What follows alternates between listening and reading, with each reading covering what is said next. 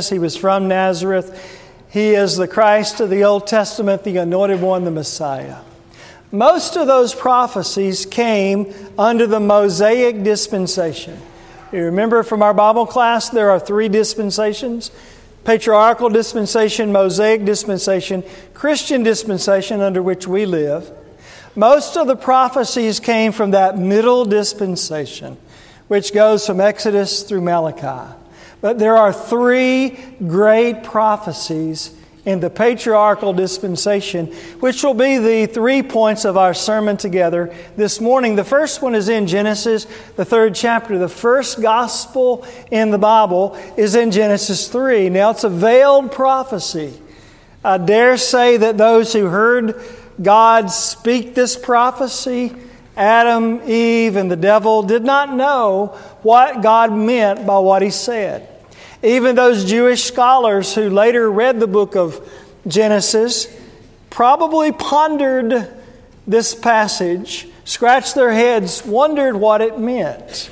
But we do not have to wonder today because we have the New Testament. Now, the, the time of patriarchy is sometimes called the starlight dispensation. Not very much light, stars emit.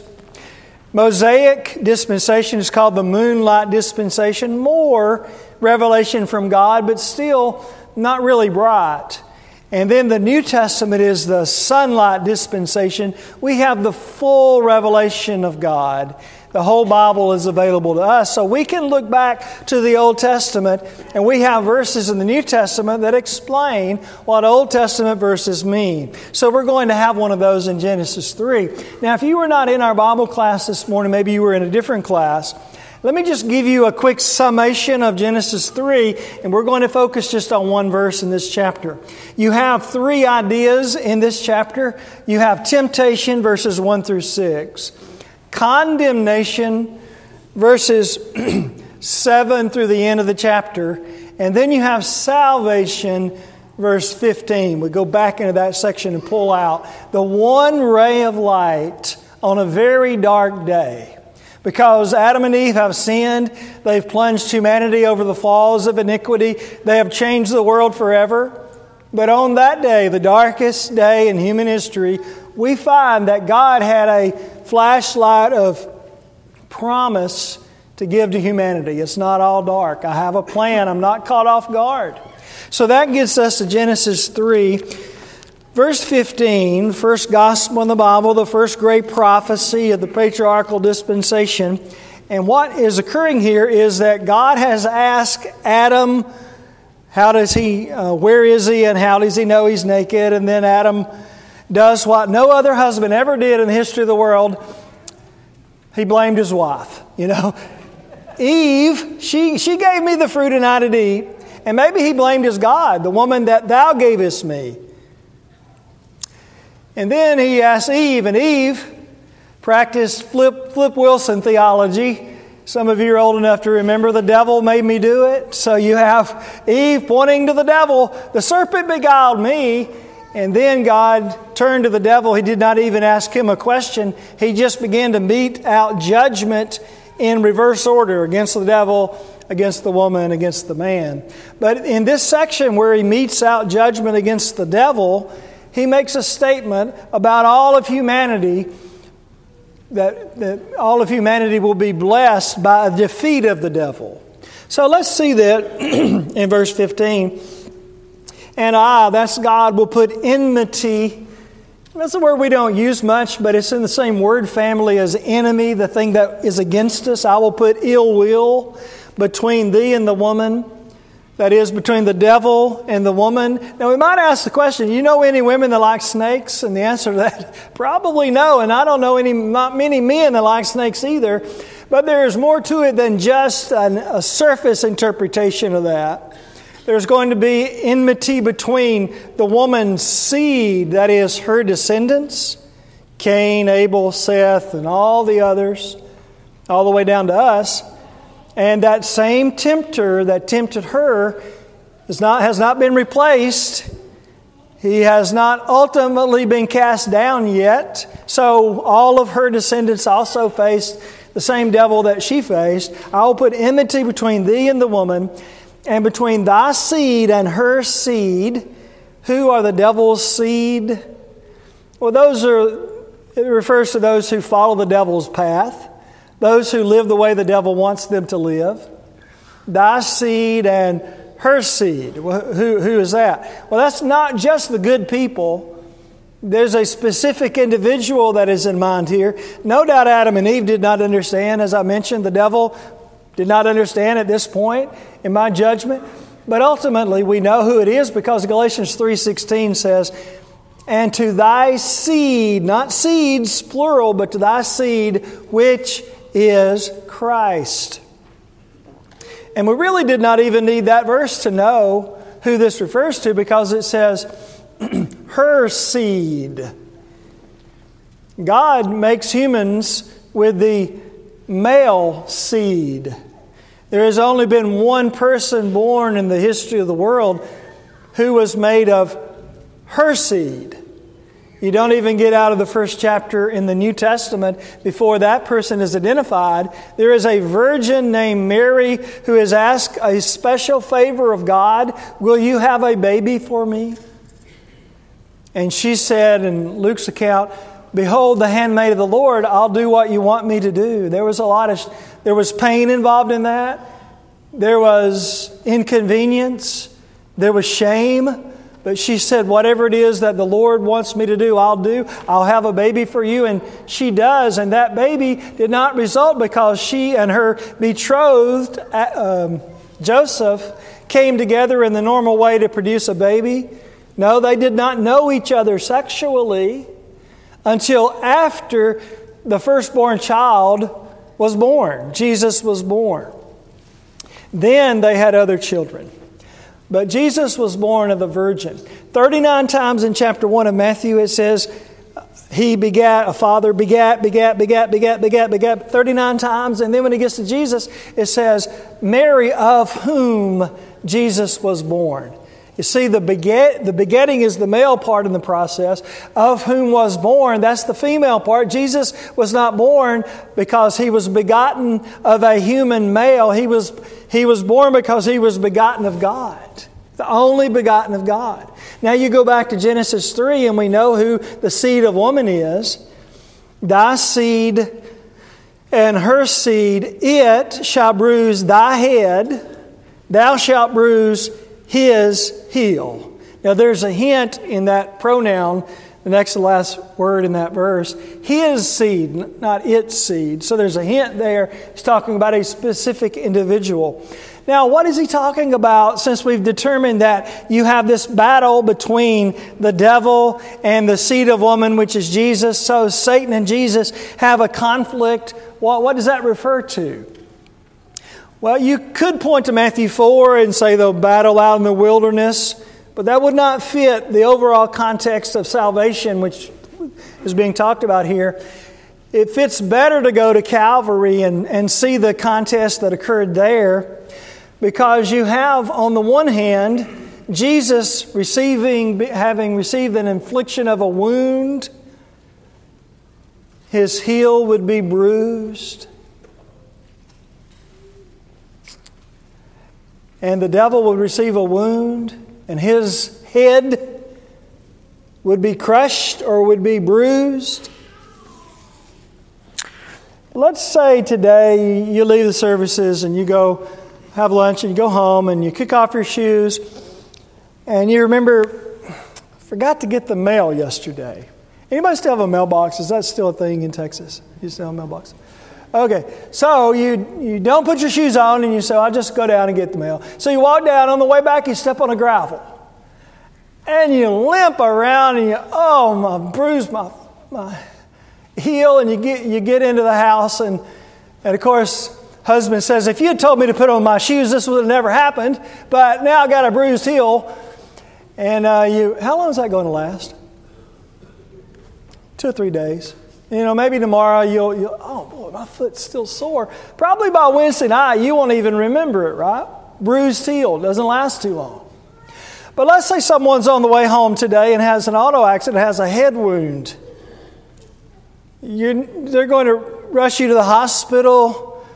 You may be in there for a number of days. It might even be life altering or life ending. A head wound is fatal. So you go back into this text and you talk about a bruised heel. Jesus' heel was bruised. You say, I've studied the crucifixion. There's no way that was the equivalent of a heel bruise. I mean, they beat him, they nailed him, they put a crown of thorns on his head, they nearly killed him, and then they did kill him on the cross. I mean, that's not a heel, that's an awful beat. Yes, that's true.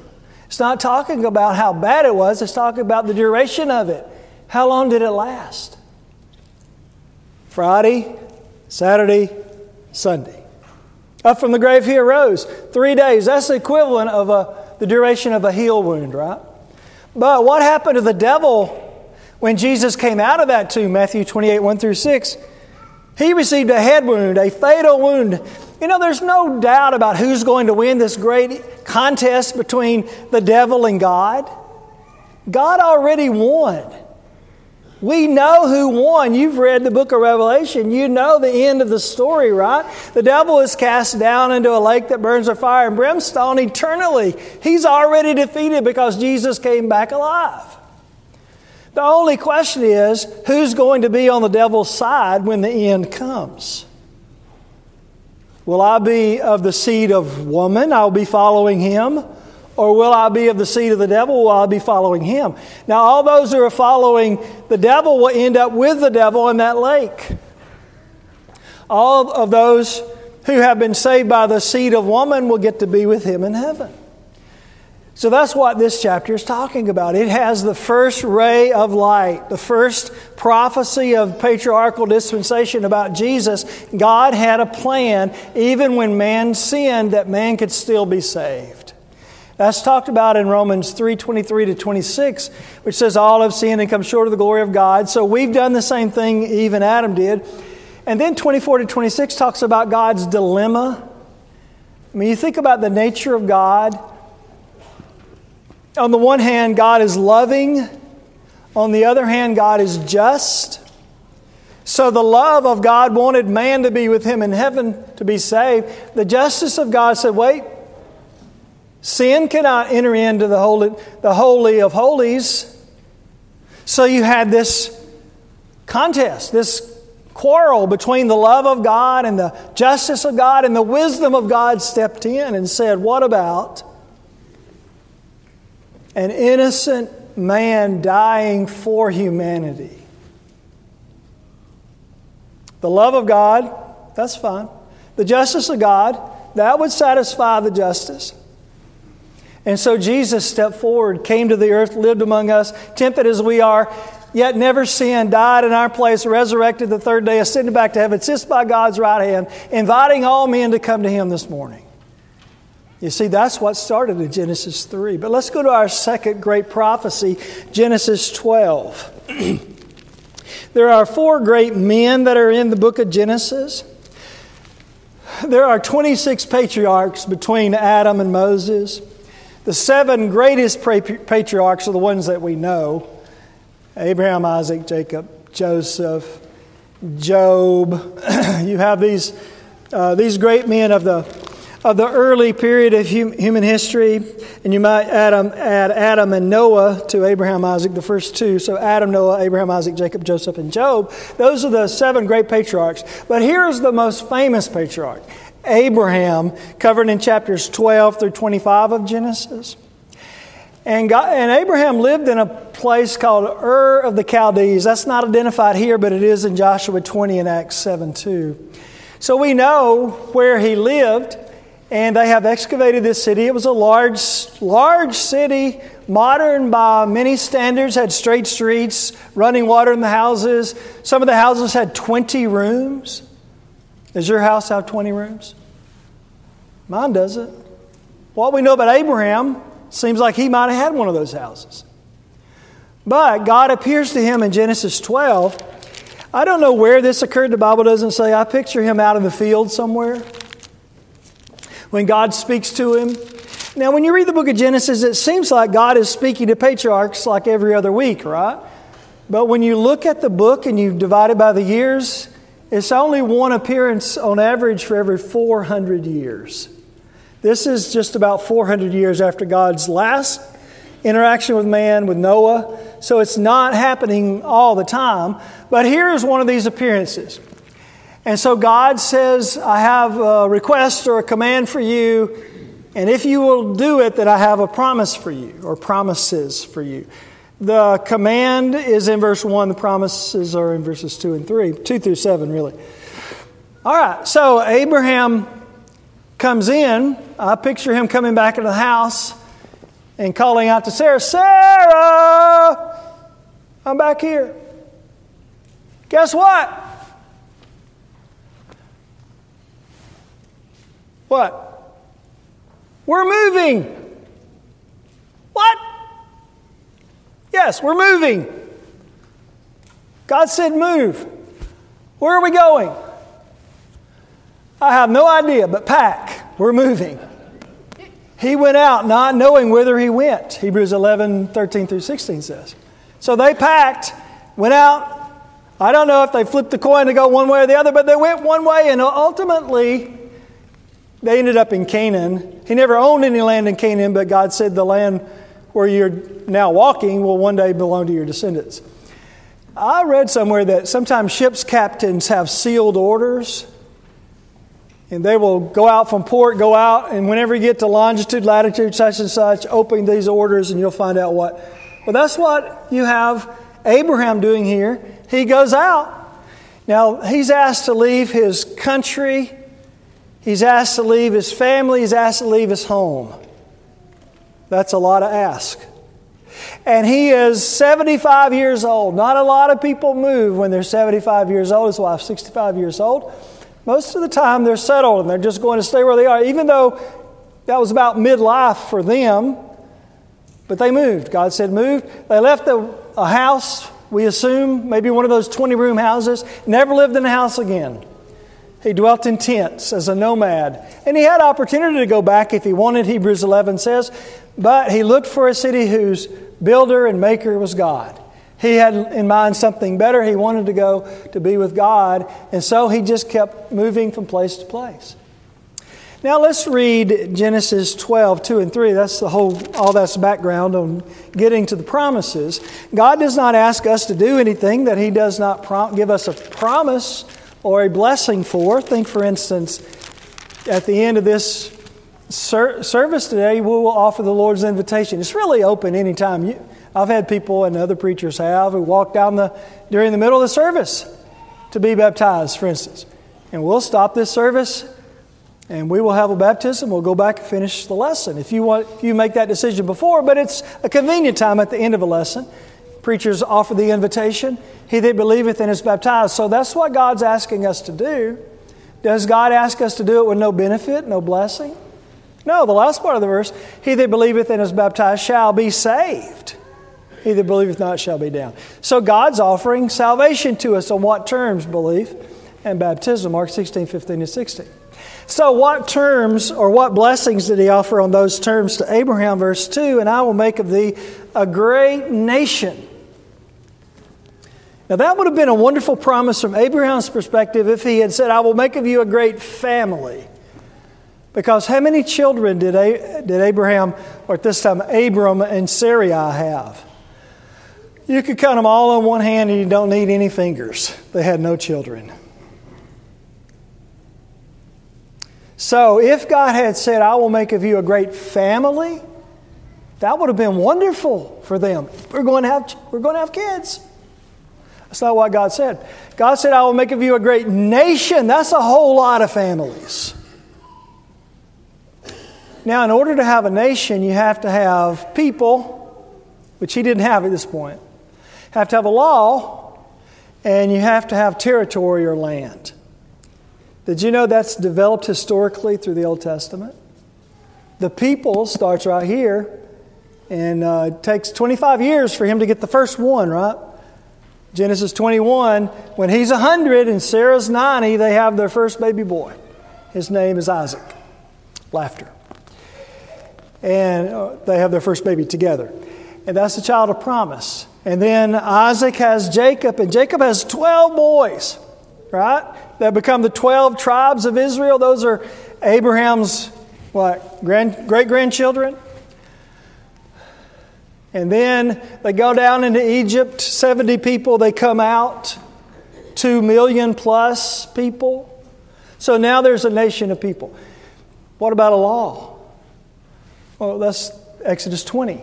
God writes with his finger on the tablets, gives it to Moses, to Moses. Moses brings it down to the people. They have the Ten Commandments, and then that's added to with the prophets over the years. You have the law of Moses. But you have to have a land, have to have territory, somewhere for the nation to be. Well, that's the land of Canaan, where Abraham's feet tread. Later it's given. Now, they did not inherit it like the other nations did after Ham, Shem, and Japheth got off the boat with their wives and they went to different areas. Well, it was some of Ham's descendants that were in Canaan. One of his sons settled there. His name was Canaan. But they became so wicked that God said, You can't have this land anymore. I'm taking it away from you, and I'm giving it to Abraham's family. And so Joshua goes in, conquers, and that's where the children. So now they have all three, they have a nation. But let's go back to Genesis 12. That's not the reason we're reading this today. I will make thee a great nation. I will bless thee, make thy name great. Thou shalt be a blessing. Hold that thought for a minute. Verse 3 And I will bless them that bless thee, and curse him that curseth thee. And the last part says, And in thee shall all families of the earth be blessed. What does that mean? Well, Galatians 3 talks about the promises made to Abraham. If we had time, we'd go read that. But I'll summarize it by saying that that chapter tells us that this is referring to Abraham's great, great, great, great, great, great, great, great, great grandson, Jesus, who will bless all nations of the earth, potentially. And you don't even get out, again, out of the first chapter of the New Testament until you find the promise referred to here in, Genesis 12 of to Abraham the, the lineage of Jesus, that boring list of names, you know, Matthew 1, Luke 3. But in Matthew, he, it's a descending list. Starts with, guess who? Abraham. And goes all the way down to Joseph. It's the, the biologic, the, uh, the royal line or the, the legal line. The names are a little different in Luke. Guess why? That's the biological line. That's his mother's line. They're from the same tribe, and they match up once you get a certain point, but they're different at the end. Now, Jesus came into the world a Jew, a descendant of Abraham, and he died for the sins not just of Jews, but for all humanity, including you and me. So the promise is that all families of the earth are blessed through Abraham's lineage. Second great promise of patriarchy. Third great promise is Genesis 49. So flip over, and this is in the time of uh, Judah, who is one of those great grandsons. And uh, Jacob is giving his children, his sons, what we would call, what the Old Testament calls a blessing, but it also has an element of prophecy in it. In other words, this is what you're going to get this, this, this is what God's going to give you, so there's the blessing. But this is going to happen in the future, so it's prophecy. And some of these are not very flattering. I mean, you, you read down through this, uh, like verse 4 Reuben was unstable as water. Verse 5 Simeon and Levi are brethren, instruments of cruelty in their habitations. I mean, these are, he, he doesn't he doesn't pretty it up any, does he? It's just, this is your character and this is what you're going to be rewarded. But when you get down to Judah, he compares him to a lion. And this lion has certain characteristics, and this is an interesting sermon by itself, but we'll just drop down to verse 10 because our time is almost up. The scepter. What's a scepter? That's the thing the king has in his hand, right? It's a symbol of authority or royalty. The scepter shall not depart from which tribe? Judah. Now, that wasn't always the case. Uh, what place was, well, I'm not going to go into all that history. uh, Judah. Later on, if you look at the history of Israel, and I'll just summarize this really fast, you have, um, they become a nation in Joshua, and they're under a, what's called a theocracy, which means a God rule. God's ruling, there's no man. I mean, you have Joshua who led them in, but it's a theocracy. But then you get to 1 Samuel. It's 430 years in the judges. You get to 1 Samuel 8, and the people said, Make us a king like all the nations. And Samuel's really upset about that. And God says, Go ahead. They asked for it, they're going to get it. And that changes. So they go from a theocracy to a monarchy. They have a king. And then after David, you know, Saul, David, Solomon, the first three kings, after Solomon dies, his son becomes king and the kingdom splits. You have Israel in the north, ten tribes, Judah in the south, Judah in the south, two tribes. Well, Israel never had a good king. They were carried in captivity, never came back as a nation. Some of the individuals came back in the return, the other return, but not as a nation.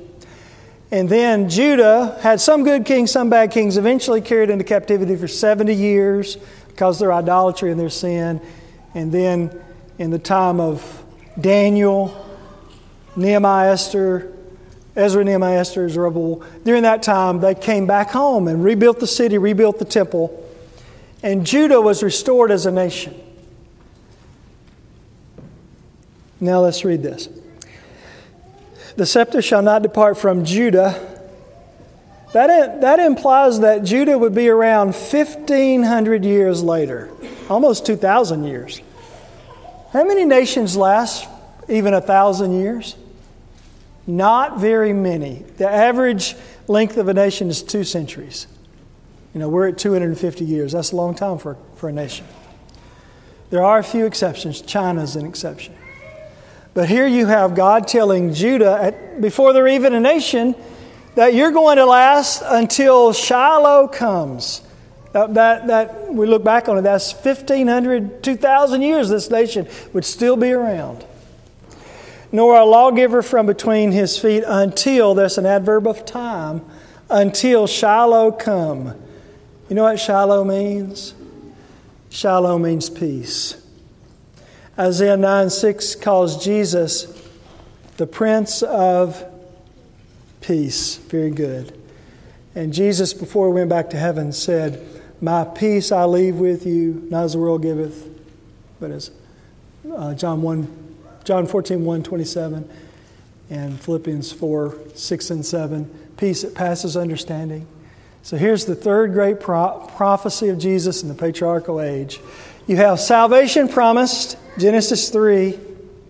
You have salvation promised through Abraham's descendant, Genesis 12. Then you have salvation promised through Judah.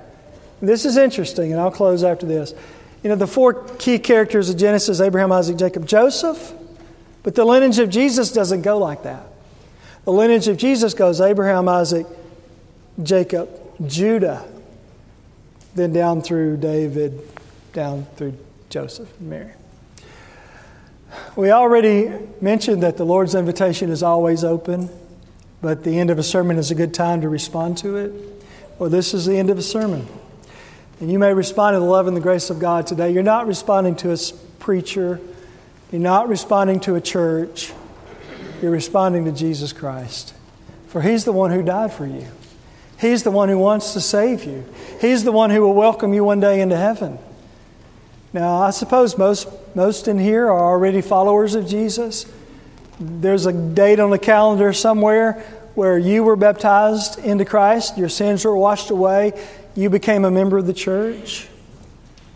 But in an audience of this size and of this makeup, with the ages we have, it would not be the case that all have made that decision.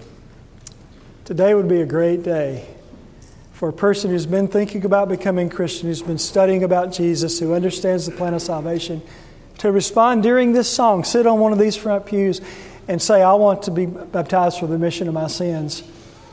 John or Jordan or someone would take your confession, the sweetest thing you'll ever say with your, with your lips, I believe Jesus Christ is the Son of God. You would be immersed in water, sins washed away. Come out of the water, resurrected to a new life. All the bad things you ever d- did, said, thought, erased. The good things that you should have done, should have said, should have thought, but didn't, as if you did. That's forgiveness. There's not enough money in Bill Gates' pocket to buy that, but God's giving it away for free. If you haven't been a faithful Christian, you say, The devil got me. I, fell for one of his lies. I need to come home. But don't give the devil another day. Give your days to, to God, starting with today. You can be forgiven of sin by repentance of sin, confession of sin, prayer about sin. God will forgive. James 5:16. If that sounds good to you, you may respond during the singing of this song. Let us stand.